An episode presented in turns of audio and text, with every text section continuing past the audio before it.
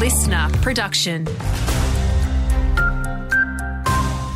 Hey there, Alex Stilianos with you. A local fire ban has been extended until next Tuesday night.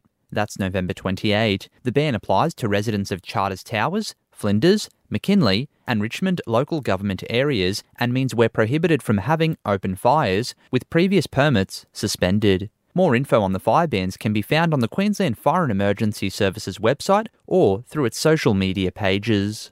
Deputy Premier Stephen Miles will lead a delegation to Canberra to pressure federal government to reverse cuts to infrastructure spending. For projects funded between the state and federal government, Canberra will now only pick up half of the tab instead of 80%. Treasurer Cameron Dick says that will be a big blow for the Bruce Highway. It's not possible for any state to be able to do that. We've said all along uh, Canberra should fund the big growth state of Australia, which is Queensland. We've got low debt, we've got uh, big population growth, and we've got high economic growth.